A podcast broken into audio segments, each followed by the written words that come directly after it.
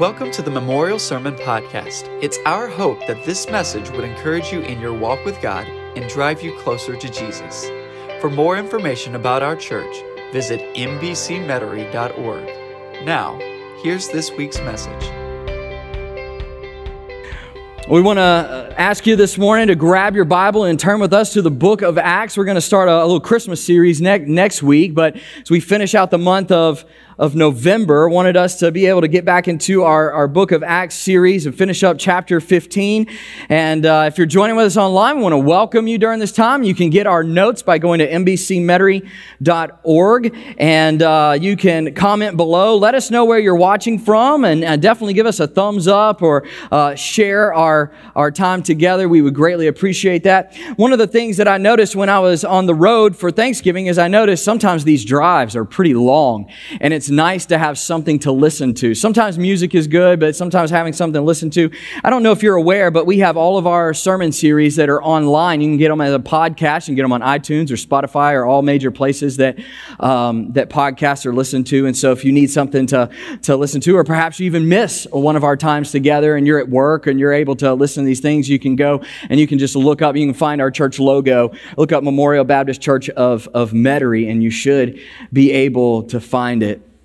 Today, we're going to talk about passion. We're going to talk about passion.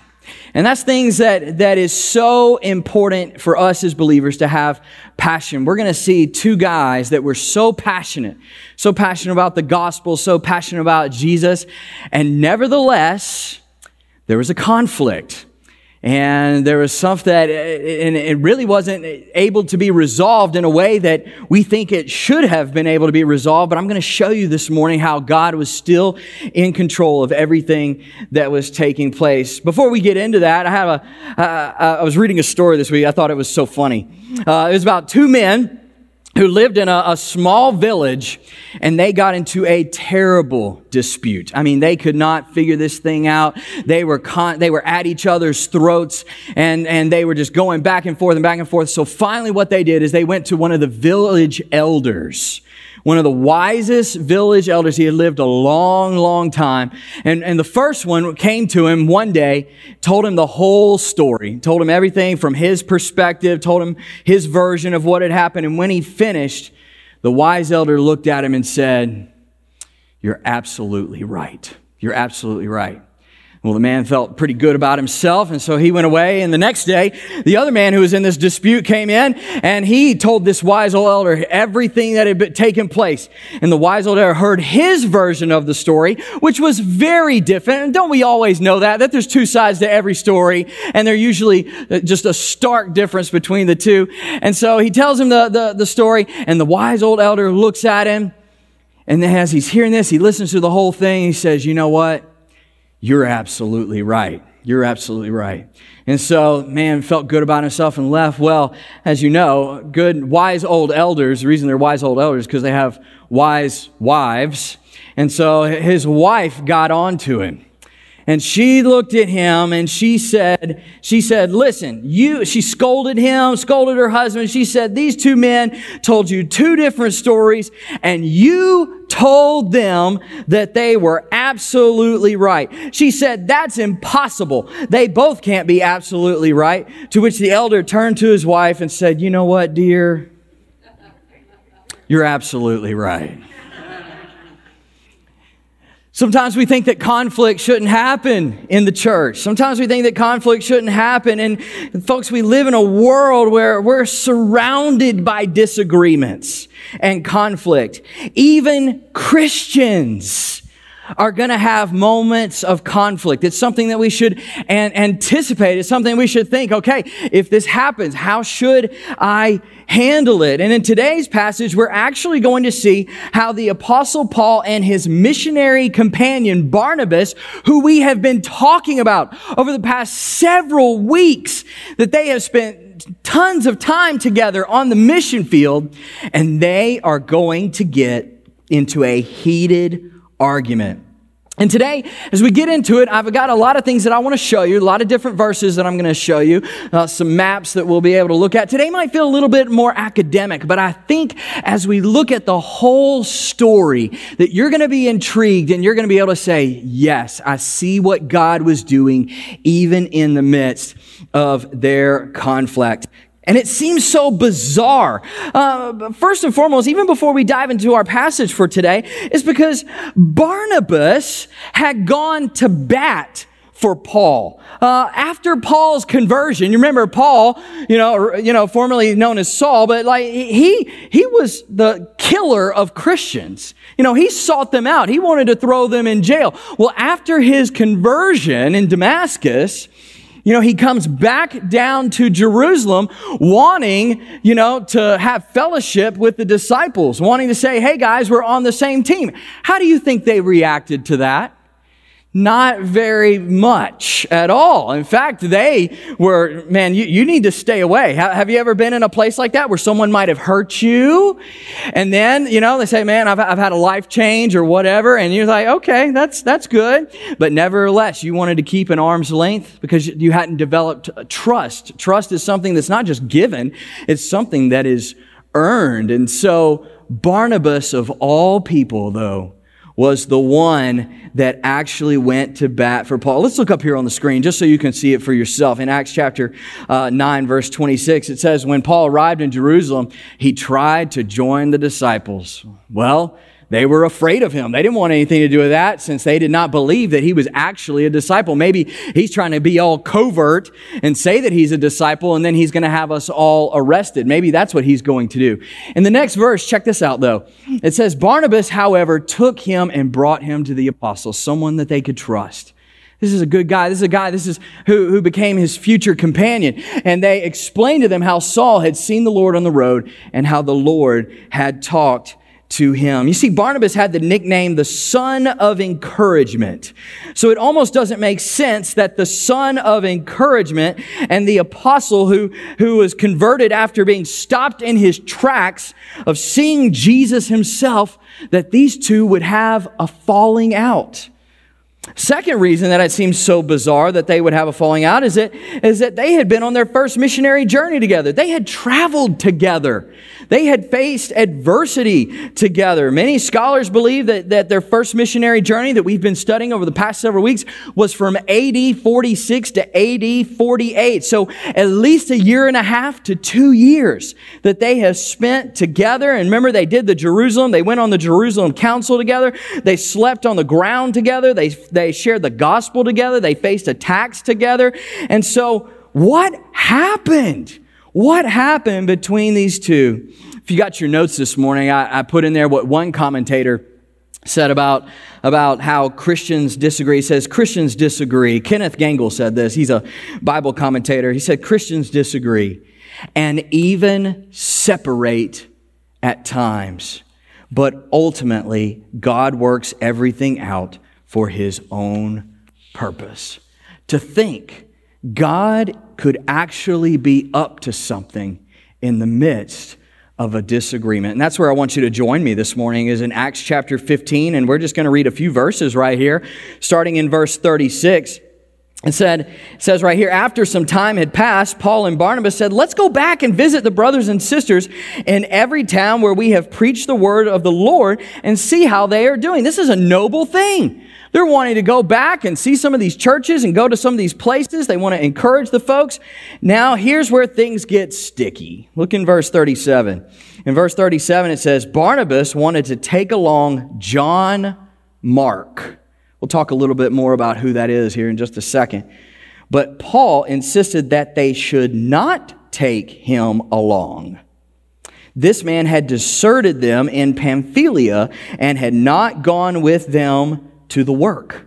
So there's this element of desertion. And so in verse 39, it says they had such a sharp disagreement that they parted company and Barnabas took Mark with him and sailed off to Cyprus, But Paul chose Silas. Remember, Silas had traveled with Paul from Jerusalem in that Jerusalem council and had come up to Antioch. So Paul chose Silas, and Silas and them departed, being commended by the brothers to the grace of the Lord, and he traveled through Syria and Cilicia, strengthening those churches.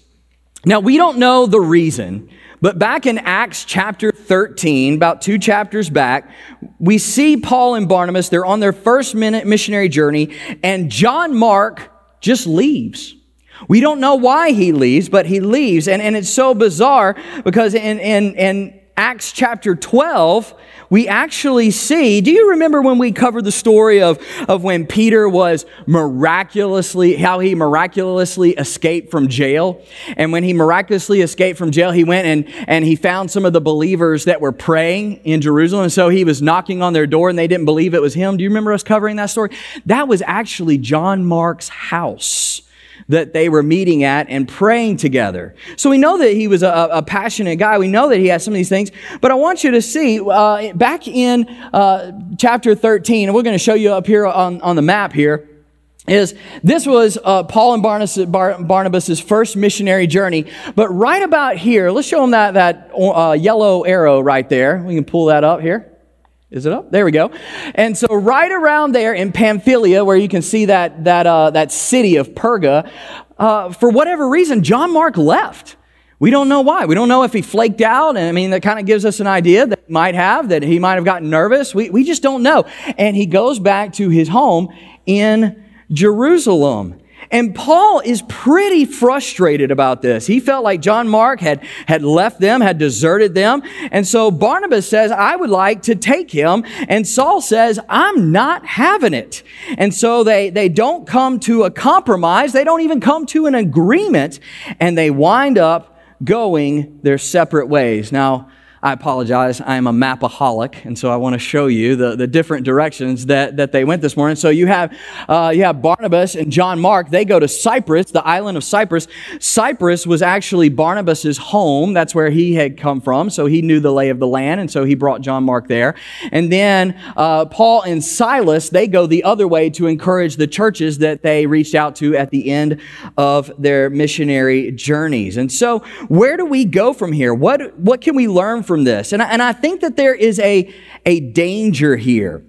Someone could easily read about these two godly guys and come to the conclusion that this is normal perhaps even righteous, perhaps that we should even do the same thing. But here's what I want us to understand that just because the Bible describes something, it doesn't mean that it's prescribing something. We live in a cancel culture that says, not only do I want to boycott this person, but I want to absolutely ruin their career. And folks, that isn't right. That is not of God. We live in a culture of, of, of divorce and, and where people will, will split over all different types of, of reasons. Of just saying that I'm leaving you. And just to kind of give you some statistics here 50% of first marriages end in divorce. 50%. 60% of second marriages end in divorce, and 73% of third marriages end in divorce. Re- researchers actually say that, that a divorce, if you take all the, the different times that it happens and you add it up in a year, happens every 13 seconds in the United States of America. Isn't that, isn't that crazy for us to, to think? And this is why it's so important for us to get this right, is because someone could read this, they could read the Bible and they could see this split, and they could say, well, well, then if they did it, two godly men, then surely I, I can do it too. But is that really the case? I don't think that it is. Here's what we need to see. Here's what we need to see. If you look in your notes, right there, I've got in green, it says both parties had an intense passion. These were two passionate guys. They were two passionate guys. They were both guys that were super passionate and they have gone head to head with sorcerers. They have healed people in the name of Jesus. They had sacrificed years of their lives because they were so passionate. And here's something that I want to teach you here this morning. You can't teach passion. I went to seminary for nine long years. And I'm telling you, a lot of times people will go to seminary or they'll go to, you know, some type of Bible college and things like that. And they're thinking, I'm going to come out of this so fired up. And then they come out and they're lacking passion. You can't teach passion. It's just something that God does through the power of His Holy Spirit in your heart. And if there's anything that we can take away from this, is say, these guys were passionate. And if there's anything that we want to emulate from the life of Paul and the life of Barnabas as we read this here today, as we say, I want their passion. Both parties had an intense passion, and these guys had it. So even with their, their disagreement, uh, they were absolutely sold out. I want you to see this morning over three things. And this is where I want to make sure that even if we disagree, if you and I, or if, if church, if Christians disagree, a lot of times we think, well, well, that shouldn't happen. Well, sometimes it does. But even if Christians disagree with one another, let's make sure that we are absolutely sold out to the same three things that Paul and Barnabas were absolutely sold out on. So here's the first thing. Both parties had an intense passion, a passion for the gospel. Write that down. Passion for the gospel. I've seen Christians get in disagreements and get so wound up about it that they actually fall away from God. Have you ever seen that happen? Just think, man, there's nothing that breaks a pastor's heart to see people get, get in such a disagreement that, that they begin to fall away from God. The gospel doesn't mean as much to them. It, it, you know, instead of driving them towards God, instead of getting on their knees and praying and saying, God, I need you to intervene in this situation. God, I need you to work in the midst of it. Help me to understand what you're doing. But sometimes instead of running towards God, they run away from God. And a person, you know, that person gets in between or they allow that person to get in between. And just let me tell you, this is ridiculous. It is ridiculous to let something happen with someone else and you fall away from God. That's like me getting in a in an argument with my coworkers and then going home and sleeping on the couch, you know, instead of with my wife. It's like whatever happened at work, I, I brought home and, and then, and then that, you know, caused a rift between me and my wife. It's, we can't allow things that happen with other people to affect the gospel and our relationship with Jesus. These guys were so passionate about the gospel. It was like a fire in their soul that would not go out. They were so passionate about Jesus. They were so passionate about his death, burial, and resurrection and the way that it radically changed their lives that they weren't going back. I'll prove it to you. In Romans 1 verse 16, we'll put it up here on the, on the screen. You might even consider writing just that reference right there in your notes, right next to that note. But it says, this is what Paul says. He says, I'm not ashamed of the gospel. I'm not ashamed of it because it's the power of God for salvation to everyone who believes, first for the Jew and also to the Greek. He says, I'm not ashamed. I'm not giving up on the gospel. There's power in the gospel. The gospel changed his life. The gospel changes our life. And so for an argument to have us fall away from God, that, that is, that, that's entirely, Satan wins. Satan wins when an argument makes us fall away from God. Don't let him have victory in your life. So no matter what we go through as brothers and sisters in Christ, it, we, it can never get in the way of our passion of Christ transforming power that comes through the gospel.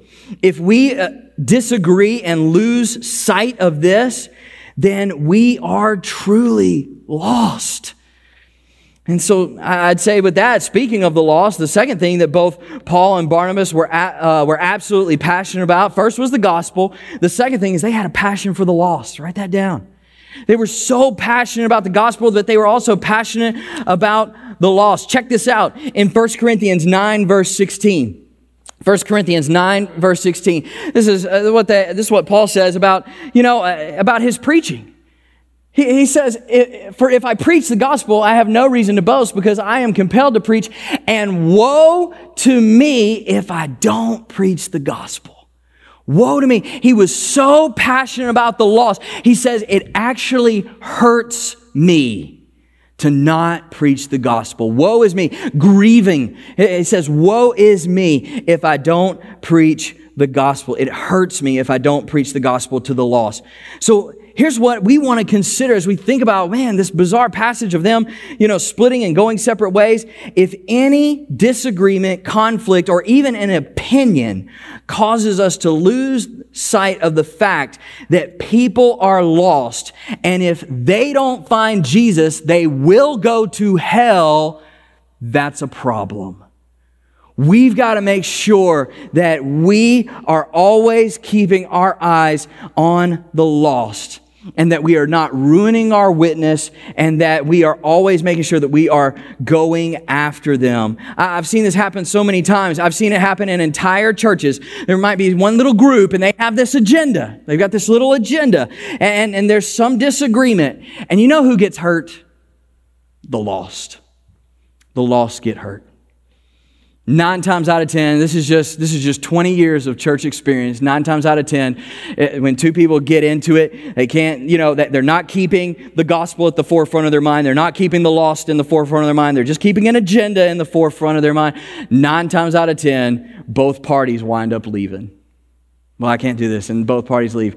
And you know what? But in the aftermath, the ones that heard all of that junk, they are the ones that are hurt the most. And it's heartbreaking. It's heartbreaking. And we got to look at a passage like this and say, no, we're always going to keep the lost in the forefront of our mind. The third thing that I want you to see uh, this morning is that both parties had an intense passion for the church.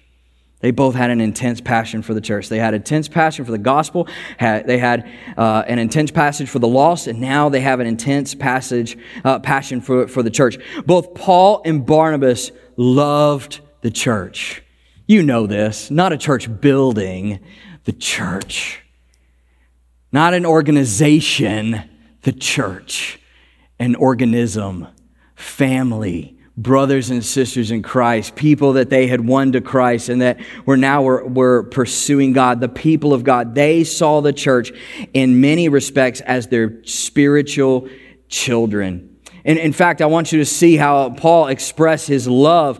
One time he's in prison and he can't get to the church. He can't get to the church. And so he's writing to the church of Philippi in Philippians 1 8. Look at this. He says, For God is my witness how deeply I miss all of you with the affection of Christ Jesus.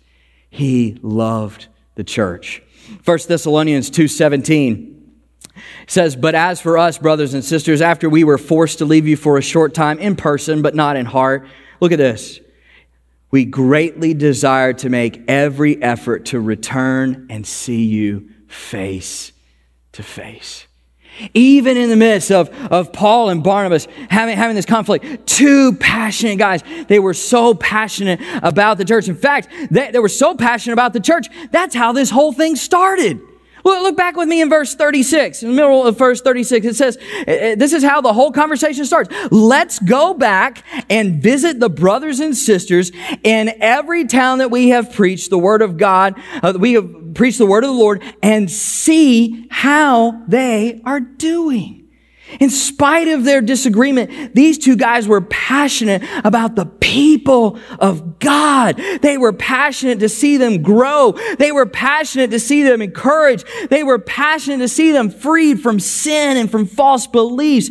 But it's unfortunate that I've seen brothers and sisters in Christ and disagree and leave their church and never return. They never returned. Sunday after Sunday, sitting at home, not even finding a new church. Hear me, folks. Hear me, those that are watching online.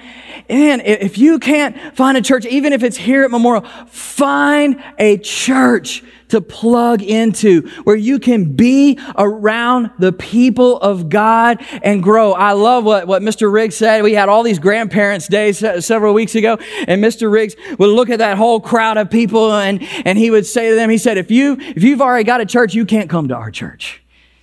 But if you don't have a church, I want you to be right here on Sunday morning. Some people let a disagreement or something years ago, something that's happened years ago, and they're still not going to church. They're still not being fed. And you and I both know, let's just talk turkey this morning.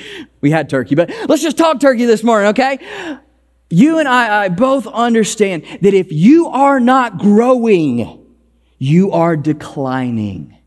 And so when you are not plugged into a church that you are declining, it's so important for you to use your gifts. And even with Paul and Barnabas, even with this disagreement, everything that was taking place, they still were so passionate about the church. Now, here's the bottom line as we get into this. I know that all of y'all are, are, probably thinking, you got it right here in your notes. I, I, I kept reading the passage over and over and over, and I thought to myself, well, which one was right? Which one was right? Was, was Paul right? Was Barnabas right? I mean, which one was right? In fact, you know, who won? You know, we always kind of have to have a winner. Who, who was the winner in, in, in, this argument? Who was right? Was Paul the one who was right? Was Barnabas was, was the other one? You know, was he, was he right? Did they never speak to each other again after this? Well, I'm so glad that you asked. Because later on, what we actually find is that Paul writes approvingly of Barnabas' ministry. He writes about Barnabas' ministry. After they had split, he had gone into uh, uh, Cilicia and Syria and Pamphylia, all of that, Galatia, as he's talking to the churches. And Barnabas went, went down to Cyprus, went to the island of, of Cyprus. Paul later on writes of Barnabas' ministry and he's approving of it. You can look it up in 1 Corinthians 9 and he, he verse 6. And so he absolutely hadn't let this conflict make him lose sight that his brother in Christ, who labored so passionately for the gospel, the lost, and the church, was actually doing a good work for the Lord. He commended his ministry. It's not like they never talked again. Even later on, John Mark, listen to this. John Mark, because all of this was surrounding John Mark. You know, the beef really wasn't with Paul and Barnabas, the, the, the beef was with John Mark. Paul actually comes back later on and he makes a comment about, about uh, John Mark being a, a valued co laborer for the gospel. When, uh, when he was writing to the church at Colossae, the, the, Apostle Paul, we'll actually put this one up on the screen. I want you to see this. Uh, sometimes in Paul's letter, he, he gives a lot of theological information.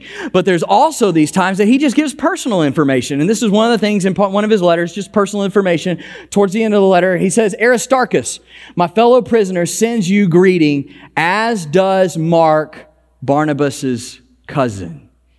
And that's important to understand that Barnabas was there for his cousin. We understand that Mark and, and Barnabas uh, were family.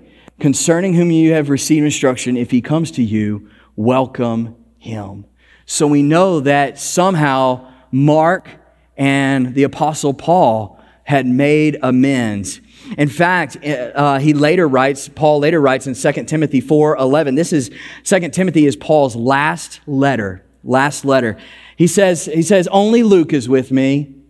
And then he's writing to Timothy. We'll actually meet Timothy when we come back in chapter 16. He says, Bring Mark with you, for he's useful to me in ministry.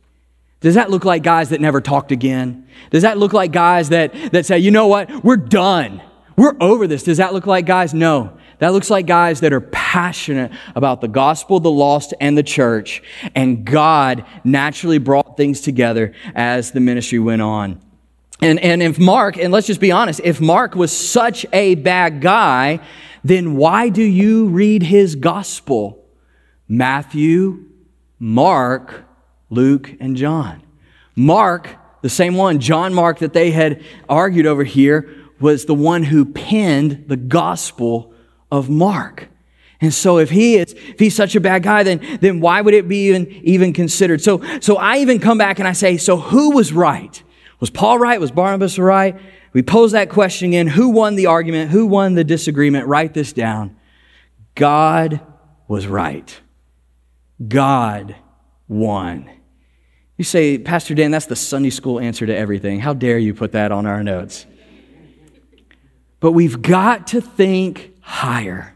We've got to think clear. Nothing happens outside of God's sovereignty. You see, here's what the devil was trying to do. The devil was trying to use this whole circumstance for evil, was trying to use this whole circumstance for dissension. We even saw that with the Jerusalem Council, with the Judaizers. Remember that? The Judaizers came up and they're saying, you know, they go up to Antioch, they say, everyone's gotta, that you've gotta do these Jewish works in order to be saved. I mean, they had, the devil is trying to, to, to split company. I mean, he's trying to cause all kinds of dissension. But God was in the process of using even this situation for his good because these men, they never lost their passion. They never lost their passion. And because they were able to go different directions, listen to me, they were able to do double the work for the Lord. God wins. Even in the midst of that disagreement, God won. God spread the gospel. He, he continued to use their passion for the gospel, for the lost, and for the church. And what I want us to take away today, especially as we go into this season of, uh, of Christmas, sometimes families, it is so great for us to get together. Sometimes not so much. Sometimes it is difficult to get together with family. Sometimes it's difficult to get together with friends. I want you to keep this heavenly, God-centered perspective in your mind, especially as we go in to this next month in the Christmas season that we're spending time around people and that people might be frustrating us and people might be getting on our nerves and we've got all these different things to do. I want you to keep this in your mind that God is bigger. His ways are higher and his purpose is deeper than us. God won. The, the, the gospel was advanced. The souls were saved and more churches and believers were uh, encouraged because God won, splitting the work so that more ground could be. And so for us, I want us to consider this because disagreements and conflict are going to happen. I'm not going to paint over this and act like they won't happen. They are going to happen. But always keep in your mind, always keep in your mind not to lose your passion for the gospel. Jesus Christ, if you've accepted Him as your Lord and Savior, He has saved your soul. Don't you dare let that go. You never lose your passion for the gospel. You never get over the cross and the resurrection. You never get over that. You're so passionate about that. And you're passionate about the lost. We don't gloss over the fact that there are people all around us day in and day out. We are brushing shoulders with them. And so many times we can get so passive about this. Even I can get passive with the busyness of life and we just let the lost slip by us. Don't lose your passion for the lost and don't lose your passion for the church. God has given us a church. It's His bride. It's His wife. He loves the church. He cares for the church. And so maybe if there's someone within the sound of my voice and you say, you know what, I've kind of given up on the church. You know, whether I don't understand the organization, you know, or I'm, you know, I'm, people say all different types of things. Maybe you've been hurt in the past. Don't give up. Be passionate about the church. What God will inevitably do when we keep the passion the same is that He will divide the work and God always wins. And he will use you and he will use me to spread his kingdom. Let's see that happen, not just this Christmas season, but even as we move into this next year. God, we want you to win in every area of our lives.